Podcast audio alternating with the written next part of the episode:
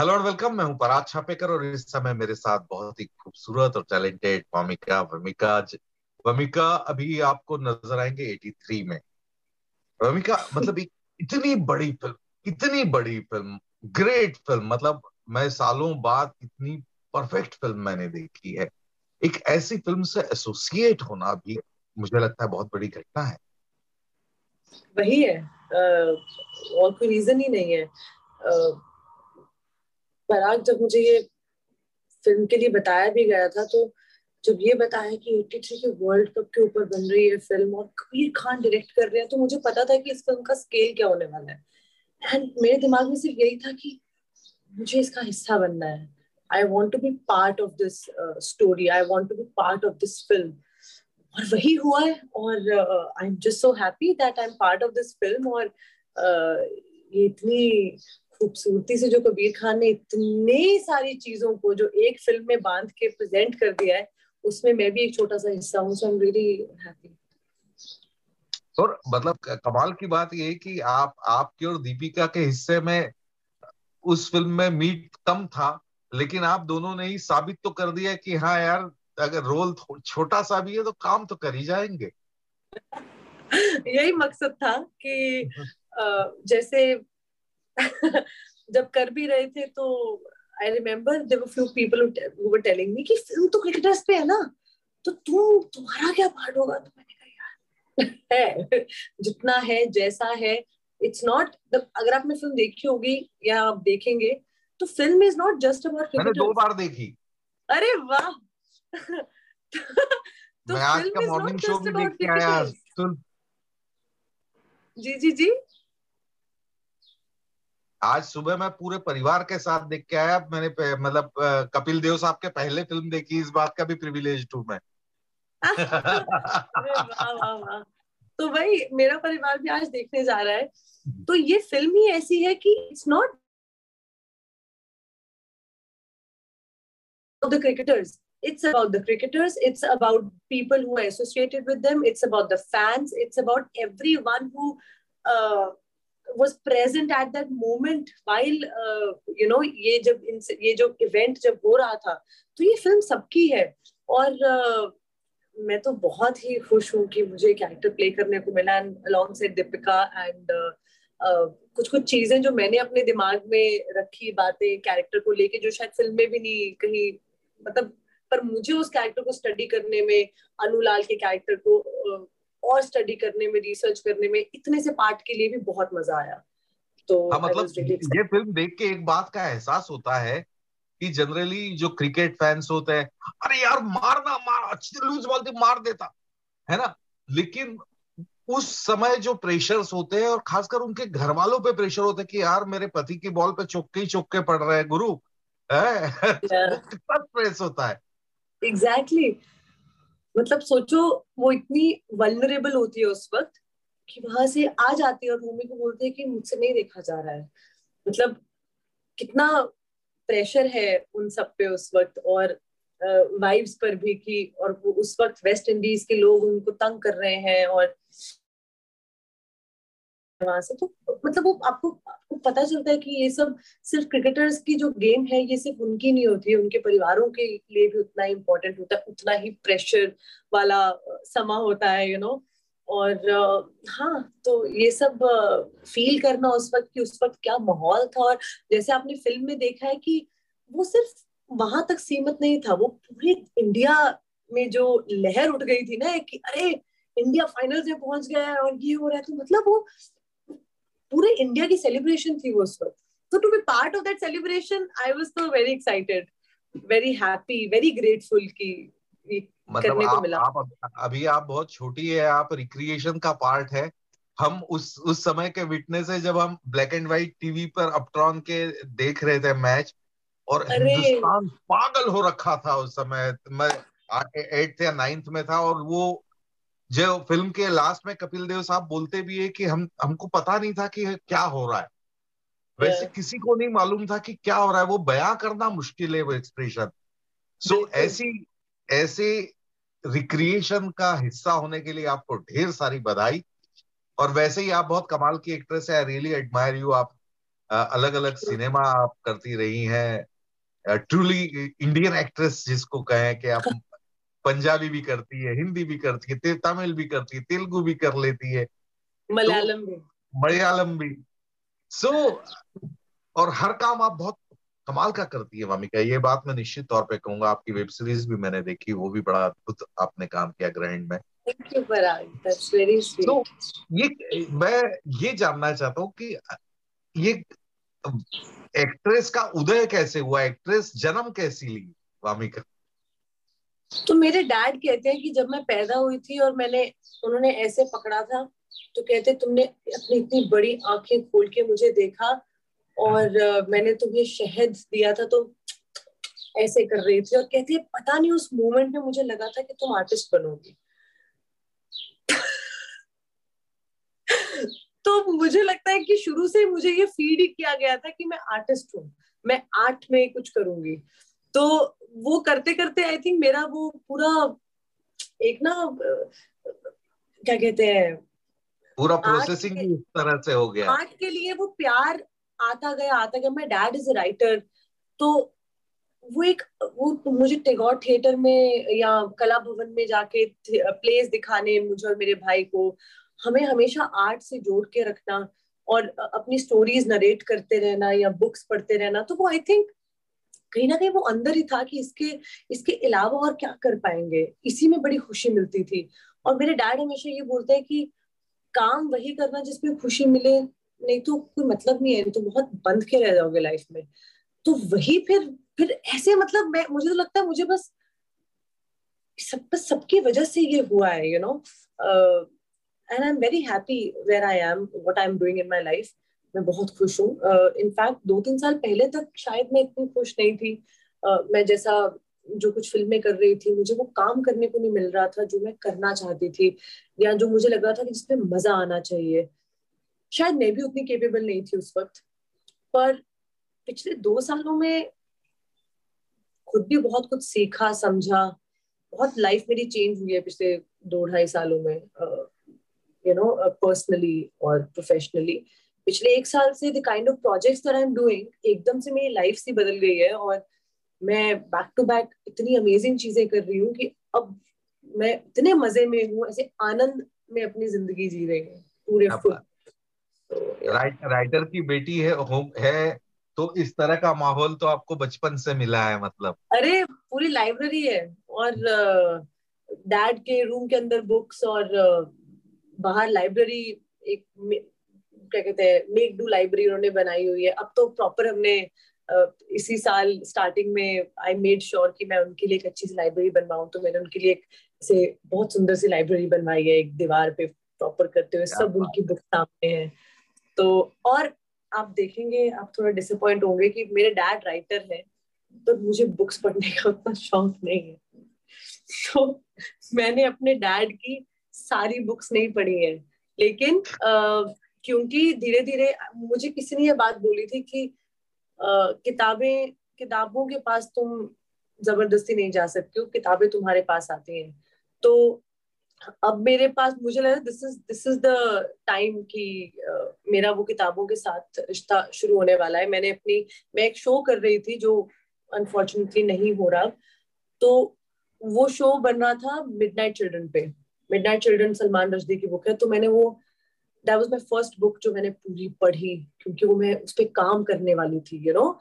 तो वो जिस डेडिकेशन से मैंने पढ़ी और उसके बाद से अब मुझे ऐसा, अब मैंने आई स्टार्टेड बाइंग बुक्स तो अब मैंने ना बुक्स खरीद के रखी है। तो पहली बार मेरी लाइफ में ये मेरा फ़ेज़ शुरू हो रहा है, जहाँ पे मैंने बुक्स खरीद ली है कुछ कुछ पेजेस पढ़ने शुरू करी। तो मेरा रिश्ता ना बुक्स के साथ बनना शुरू हो गया, मेरे डैड बहुत खुश है।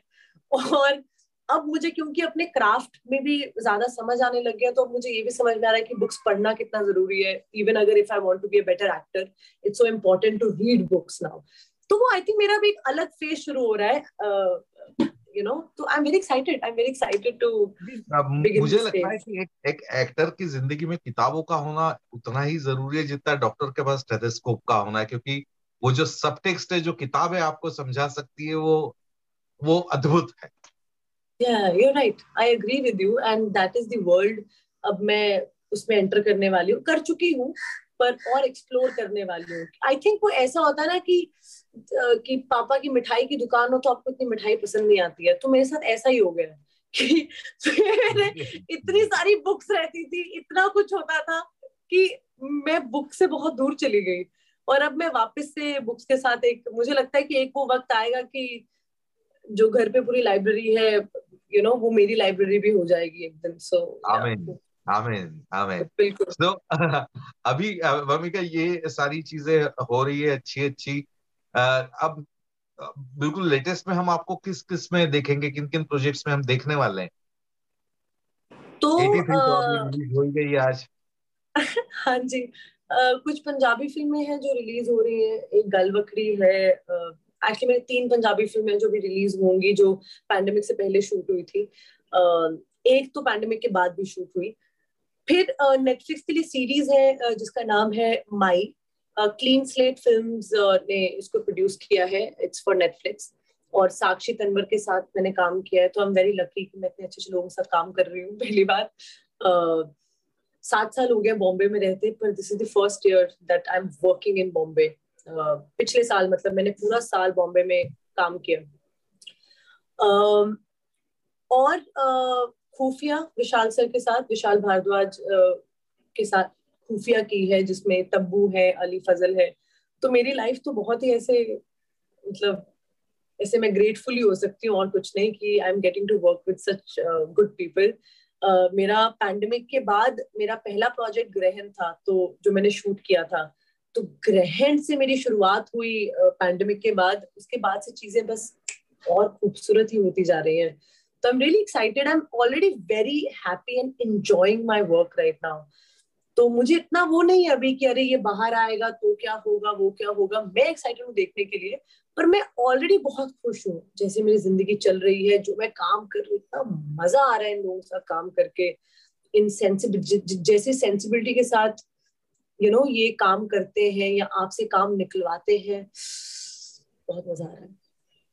मैं आप आपसे मिलकर वाकई दिल से खुशी हुई क्योंकि काम करते रहने में जो खुशी है उसका एंड रिज़ल्ट का धाक दुख वो ऊपर वाला जाना है और प्रोड्यूसर सेकेंडरी चीज़ें हो जाती करने की खुशी जो है उसका मज़े लेते आए तो ज़िंदगी सॉर्टेड है। बिल्कुल। तो चलिए आप हम तो ऊपर वाले से यही दुआ करेंगे कि ऐसी खुशियाँ आपकी ज़िंदगी में आते रहे आप ऐसी खुश रहें और अच्छे अच्छे प्रोजेक्ट्स करते रहे। You sky is the limit for you. Uh, you're such a mind blowing actor. So learning. अच्छे अच्छे प्रोजेक्ट में आपको देखने का इंतज़ार रहेगा। Thank you very much thank you Parag so nice hello and welcome मैं हूँ पराग छापेकर और इस समय मेरे साथ भौकाल मचाने के लिए है तीन कलाकार। मोहित रैना प्रदीप नागर और विदिता आप तीनों का बहुत बहुत स्वागत है। Thank you so much sir thank you Mohit सबसे पहले तो आपको ढेर सारी बधाई। आपने भौचक्का कर दिया है पूरी इंडस्ट्री को और आपके फैंस को।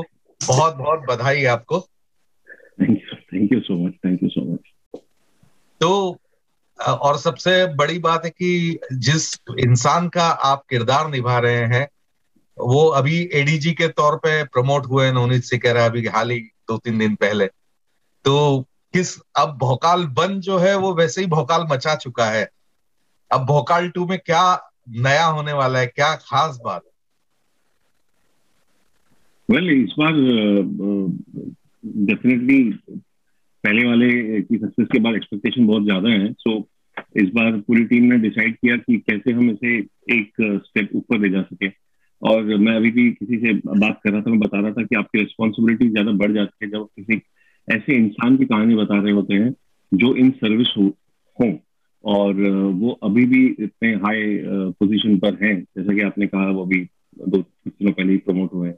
So you know the responsibility बढ़ जाती है बिकॉज़ आप एक इंसान की पूरी ज़िंदगी को लोगों के सामने ला रहे हैं और किस तरीके से ला रहे हैं वो बहुत इंपॉर्टेंट है। और उत्तर प्रदेश तक ही उन ये सीमित नहीं है जो लोगों का उनके तरफ़ प्यार है यू you नो know, जिन लोगों को उनके बारे में पता है वो बहुत अलग अलग जगहों पर भी उनसे उनके काम को लेकर किस तरह उन्होंने नाइन्टीज में क्राइम को इरेडिकेट किया उसको लेकर बहुत उत्सुक हैं और बहुत लोग जानना चाहते हैं। सो so, इस बार जो सेकेंड सीज़न में पूरी टीम ने डिसाइड किया कि हम हमें एक सोच पे काम करना चाहिए एक एक थॉट होना चाहिए कि कैसे बुराई जो है, वो कितना भी भौकाल मचा दे, कितना भी आतंक फैला दे, जो एंड होता है एंड में जीत सच्चाई की ही होती है।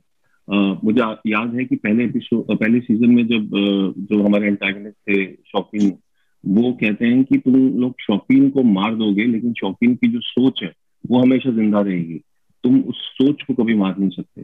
तो इस बार जो जो जो एक एक एफर्ट था पूरी टीम का और राइटर्स का और डायरेक्टर का, हर किसी हर किसी इंसान का था कि कैसे हम उस सोच पे काम करें यू नो सो वो बहुत छोटी छोटी न्यूआंस चीज़ें हैं जिसे आप जब लोग सीरीज़ देखेंगे, तब समझेंगे कि कैसे उसकी कलर टोनिंग पर काम किया गया, कैसे हर किरदार के ऊपर काम किया गया यू नो कैसे रईम सिकेरा जो है, वो अपने, पहले वो बहुत ज़्यादा फ़र्स्ट सीज़न में उन्हें काफ़ी इम्पल्सिव भी दिखाया गया।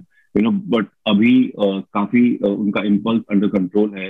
He has realise that he also needs to work work around the thought so ये काफ़ी सारे एस्पेक्ट है जिन पर पूरी टीम ने मिलकर काम किया है। और आई जस्ट होप कि वो आने वाले दिनों में लोगों को वो चीज़ पसंद आए, जब द सीरीज़ जब बाहर आएगी बीस जनवरी को।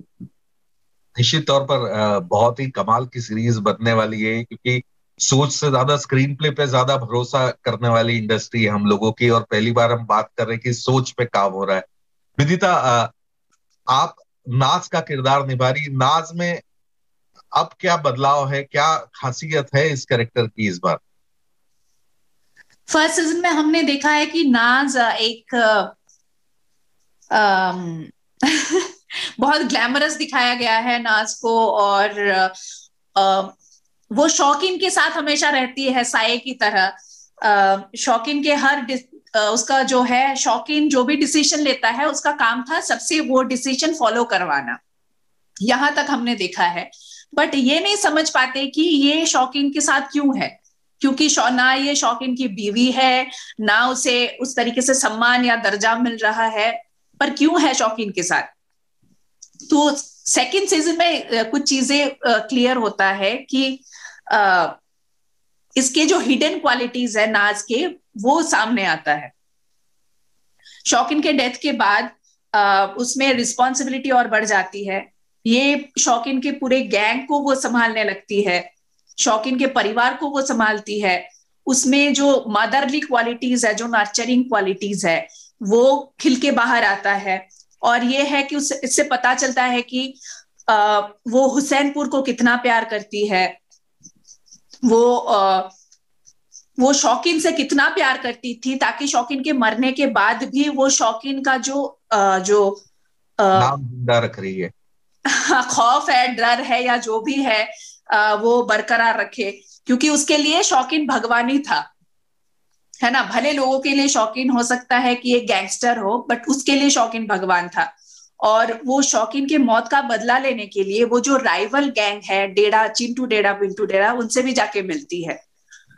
तो ये सब चीज़ें हैं जो उसका माइंड गेम है वो उसके माइंड में क्या चल रहा है वो सब चीज़ें दिखाया गया है। तो जो आ, बोल रहे थे आ, कि इस पे इनके सोच पे हर कैरेक्टर के सोच पे बहुत काम किया गया है इस बार।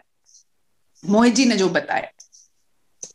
विदिता मतलब आ, आप एक बहुत ही कमाल की एक्ट्रेस हैं बहुत बारीक काम करती हैं। सो so, क्या खासियत इस कैरेक्टर को बनाने में आपने लगाई कि वो इस बार अलग हो जाए?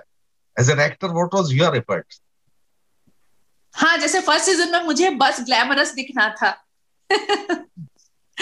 और शौकीन के इर्द गिर्द घूमना था स्टाइल मार के।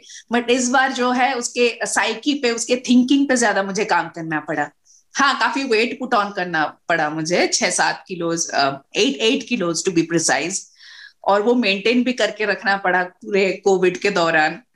बाप ये एक्ट्रेस के लिए मुश्किल काम है। हाँ हाँ हाँ। पर जो है उसके थिंकिंग पे बहुत काम करना पड़ा क्योंकि नाज जो कैरेक्टर है वो मुझसे काफ़ी बड़ी है। और जहाँ किसी के फैमिली में डेथ हो जाती है या उनका रिस्पॉन्सिबिलिटी बढ़ जाता है। तो ये सब जो सोच है ना, वो मुझे सोचते रहना पड़ा थ्रू आउट कि नाजनीन के साथ क्या हुआ होगा, क्यों वो ऐसे हो गई या अभी उसके क्या रिस्पॉन्सिबिलिटीज है? क्योंकि वो पूरे गैंग में वो अकेली लड़की है, देखा जाए तो। और लड़की होके भी उसके और भी इर्द गिर्द बहुत लोग हैं जो उसे नीचे खींच के उतारने की कोशिश करते हैं बट वो इतनी हेड स्ट्रांग है, सबको कंट्रोल करती है। तो वो एक बहुत अलग सा स्ट्रेंथ चाहिए।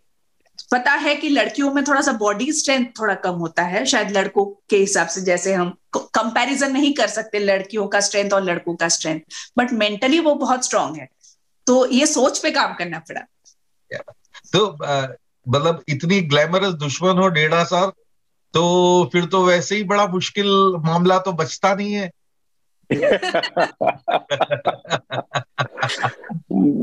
करेक्ट है सर करेक्ट है. जी. तो क्या कहेंगे मतलब जीत एक डेढ़ा का कैरेक्टर जो है वो अपने आप में एक मतलब जिसको हम रियलिस्टिक कैरेक्टर नहीं कहेंगे वो जिस तरह का क्रूएल इंसान है वो बहुत ही अजीबो गरीब आदमी है. क्या कहेंगे इस किरदार के बारे में? सर अभी तक निकलना थोड़ा मुश्किल हो रहा है मेरे लिए. शूट ओवर हुए भी तीन चार महीने हो चुके हैं.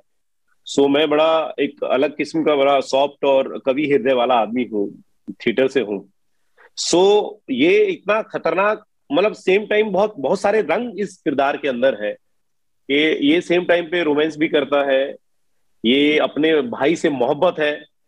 परिवार को सेव करना चाहता है। सेम टाइम पे अपना वर्चस्व कायम करना चाहता है पूरे मुजफ्फरनगर में, चाहे उसके सामने कोई भी आए।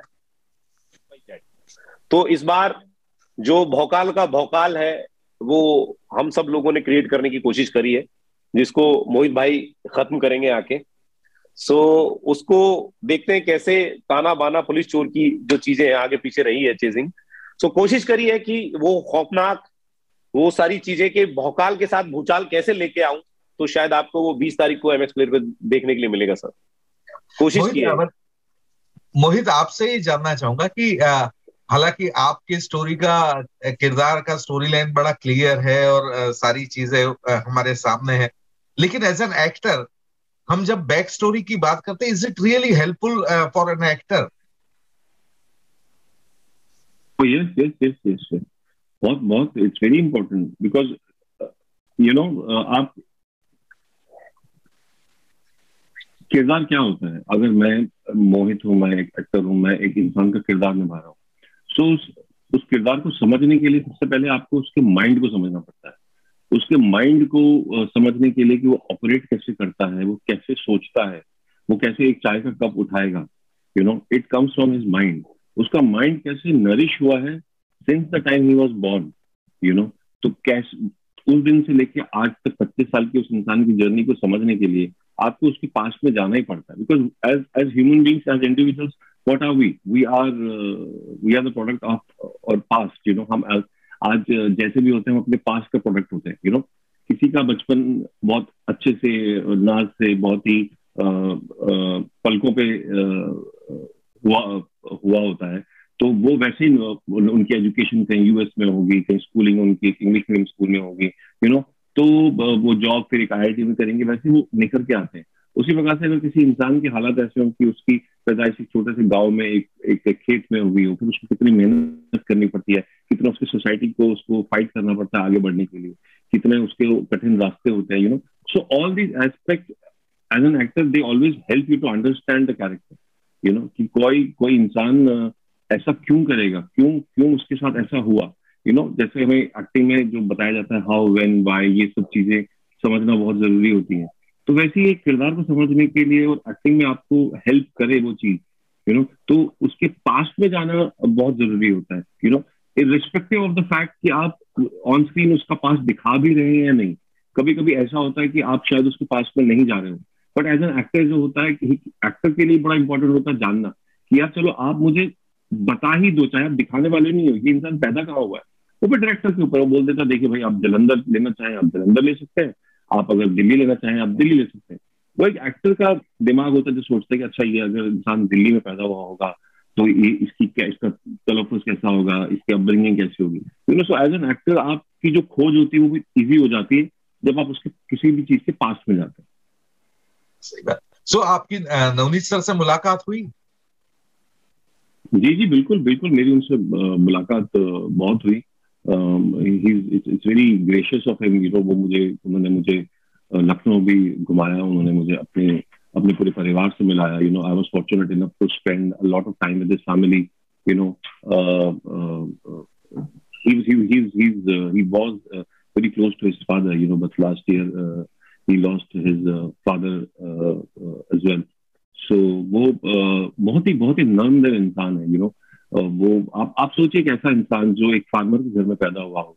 उसे उसे आईआईटी की पढ़ाई की उसने उसका आईआईटी में सिलेक्शन हुई और उसके बाद उसकी आईएएस में सिलेक्शन हुई यू नो लेकिन उसने चूज़ आईपीएस किया। उन्होंने वो सारी लग्जरी सारे सब चीज़ें छोड़ के he decided to be an IPS officer because he wanted to serve his people, you know. So I guess वो कहीं पे obviously उनके उस उस औहदे को उनके पर्सनैलिटी को उनको उनको उनको वो दिखलाता है यू नो आई ऐसे बहुत सारी I was lucky enough to to meet him and spend time with him मेरे को ऐसे बहुत मौके मिले जब मैं उनको प्रोफेशनली देखता था कि वो एक बार तो रैंडमली मेरे साथ एक पुलिस स्टेशन में घुस गए। चलो आज मैं तुमको भी आज दिखाता हूँ लखनऊ में कैसे यहाँ होता है। सो so, रैंडमली में गए तो मैंने देखा कि लोग कैसे उनके बारे में सोचते हैं। कैसा लोगों का हाव भाव बदल जाता है उनके आसपास। एंड सेम जब वो घर में अपने बेटा बेटी के साथ, अपने परिवार के साथ होते हैं। नॉर्मल पर्सन वो अपने बेटे को बोलते रहते हैं चॉकलेट मत खाओ चॉकलेट मत खाओ। You know so to understand that person की यार ये दिस इंसान, ये इंसान एक बहुत ही नॉर्मल इंसान है। एक एक एक एक आम आदमी है जो अपने बेटे को बोलता है कि, भाई, तुम, तुम्हारा जो पॉकेट मनी है, वो वो वो तुम क्रॉस करते जा रहे हो प्लीज़ ऐसा मत करो। और वो उसे मना करते हैं कि, भाई, तुम चॉकलेट मत खाओ। यू नो और लेकिन जब वो काम कर रहे हैं, तब वो पूरी तरीके से काम कर रहे हैं। And he is eradicating crime at that level so हमारे लिए बोलना, हमारे लिए देखना, हमारे लिए पढ़ना, ये बहुत आसान होता है। बट जो इंसान उस चीज़ से गुजर रहा हो और उसने वो वो प्यार देखा हो I think I think it's it's an honour to be in in his shoes मतलब जो हमारी कई फ़िल्मों में, कई सारी फ़िल्मों में डायलॉग्स है कि ये वर्दी पहनी है इसलिए इतना रौबदारी कर रहे हो। तो वर्दी का असर होता है वाकई। हाँ हाँ हाँ हाँ बिल्कुल बिल्कुल बिल्कुल बिल्कुल बिल्कुल होता है। यू नो इतना यू नो मैंने मैंने जब जब मैं उनके पास में पढ़ रहा था तो मुझे उनकी टीम ने एक, एक फ़ाइल दी थी जिसमें उनकी जर्नी के बारे में काफ़ी छोटे छोटे स्निपेट्स और काफ़ी सारी चीज़ें लिखी हुई थी। तो वो, वो एक एक ऐसा मौका आया था जब उन्हें वो मुजफ्फरनगर छोड़ के जा रहे थे। और जो वहाँ की जनता थी वो उनसे इतना प्यार करती थी वो स्टेशन चले गए थे और उन्होंने वहाँ सबने उनके ऊपर लिटर फूलों की बरसात की थी और उन्हें अपने कंधे पे उठा लिया था। यू you नो know, कि कि आपने हमें इतना कुछ दिया है दैट हम चुका नहीं सकते। आप इमेजिन नहीं कर सकते एक शहर के लिए एक, एक पुलिस वाले के लिए इतना प्यार होना तो कहीं उस इंसान ने कुछ ऐसा किया होगा कि उसने उन, उनके दिल को छू लिया you know so I think it's it's I think that it it really speaks volume about that person and his personality and उनकी सोच कैसी है उनका दिल कैसा है। So I guess I am really really lucky I think Vidita मतलब unlikely अभी तक आपने जितने रोल किए हैं एक, एक अलग फ्लेवर के रहे ये भोकाल टू में जो होने वाला है वो एक अलग ही डायमेंशन का है। तो उसके लिए थॉट प्रोसेस एक्टर का क्या रहा? उसको चेंज चेंज करने का उस किरदार को और निखार के लाने का। वही मोहित जी ने जैसे कहा कि हर कैरेक्टर के पीछे उसके थॉट प्रोसेस को आ, जानना होता है। आ,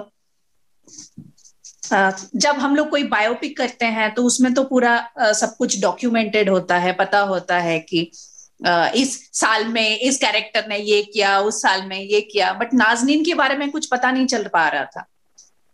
नाजनीन नाजनीन जैसे ही शायद कोई रह चुके हो बट ये नाज, नाम दिया गया है। और नाजनीन से हम मिले नहीं है।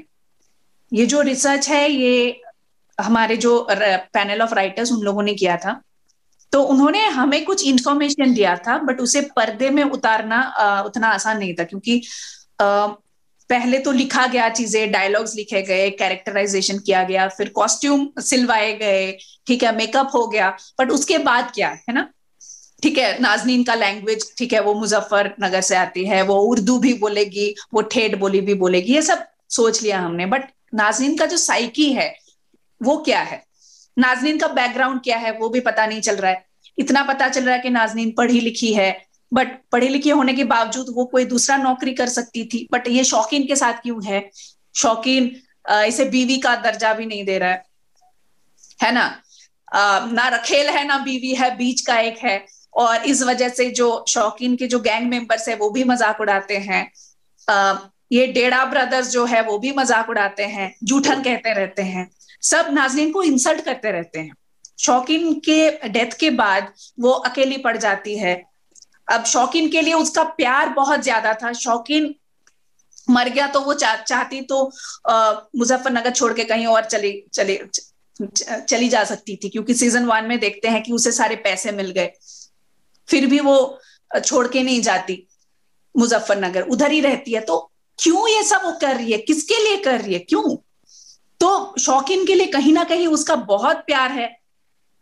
शायद जो इज़्ज़त उसे बचपन में नहीं मिला हो जो प्यार नहीं मिला हो शायद शौकीन ने दिया है वो प्यार की भूखी है। और एक औरत है औरत चाहती है कि शादी हो बीवी मतलब शादी हो बच्चे हो है ना एक फैमिली हो शायद वो कहीं ना कहीं शौकीन से ही मिला है। तो शौकीन के डेथ के बाद भी, भी वो शौकीन को भूल नहीं पा रही है और उस प्यार के वजह से वो इस तरीके से बंधी हुई है। वो क्या नहीं कर रही है? पूरे गैंग को कंट्रोल कर रही है शौकीन के परिवार की ध्यान रख रही है।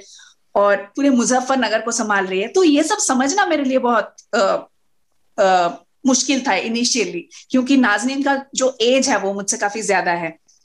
बट वही धीरे धीरे सोचते सोचते उस जगह पे मैं मैं पहुँची उस कंक्लूजन में मैं पहुँची कि नाजनीन एक्चुअली कैसी होगी उसका ग्राफ कैसा होगा।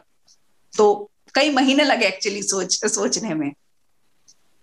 चलिए तो भोकाल टीम के रिप्रेजेंटेटिव के तौर पर मैं प्रदीप से आखिरी सवाल पूछ रहा हूँ। प्रदीप चलते चलते अपने दर्शकों को ये बताएँ कि भोकाल टू में ऐसी क्या बात होगी जिस्ट में कि जिसे दर्शक देखना चाहेंगे जो भोकाल वन से अलग हो?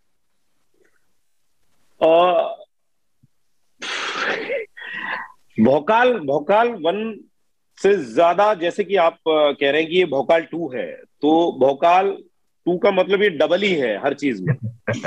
इसमें इंटरटेनमेंट डबल है इसमें एक्शन डबल है रोमांस डबल है। और सबसे अच्छी बात क्या है कि इस बार ऐसी भाषा का यूज़ हुआ है इसमें जो जो कि गुजरी भाषा है जो यहाँ मुजफ्फरनगर की लोकल लैंग्वेज है जो अब तक शायद बहुत कम सिनेमा में ना के बराबर किसी में देखी गई है। सो so, ये वर्ल्ड नया है जिसपे अभी तक कोई वेब सीरीज़ और कोई फ़िल्म नहीं बनी है। लोकेशन नहीं होगी परफॉर्मेंस नहीं होगी। आप जब सिनेमा देखेंगे तो आपको लगेगा कि आप सिनेमा नहीं देख रहे आप रियल वर्ल्ड में हैं और आप यहाँ पे आप इनके ही बीच में कहीं खड़े हुए हैं। तो बहुत सब सब चीज़ें ऑथेंटिक है। रियलिस्टिक अप्रोच रहेगा इस बार।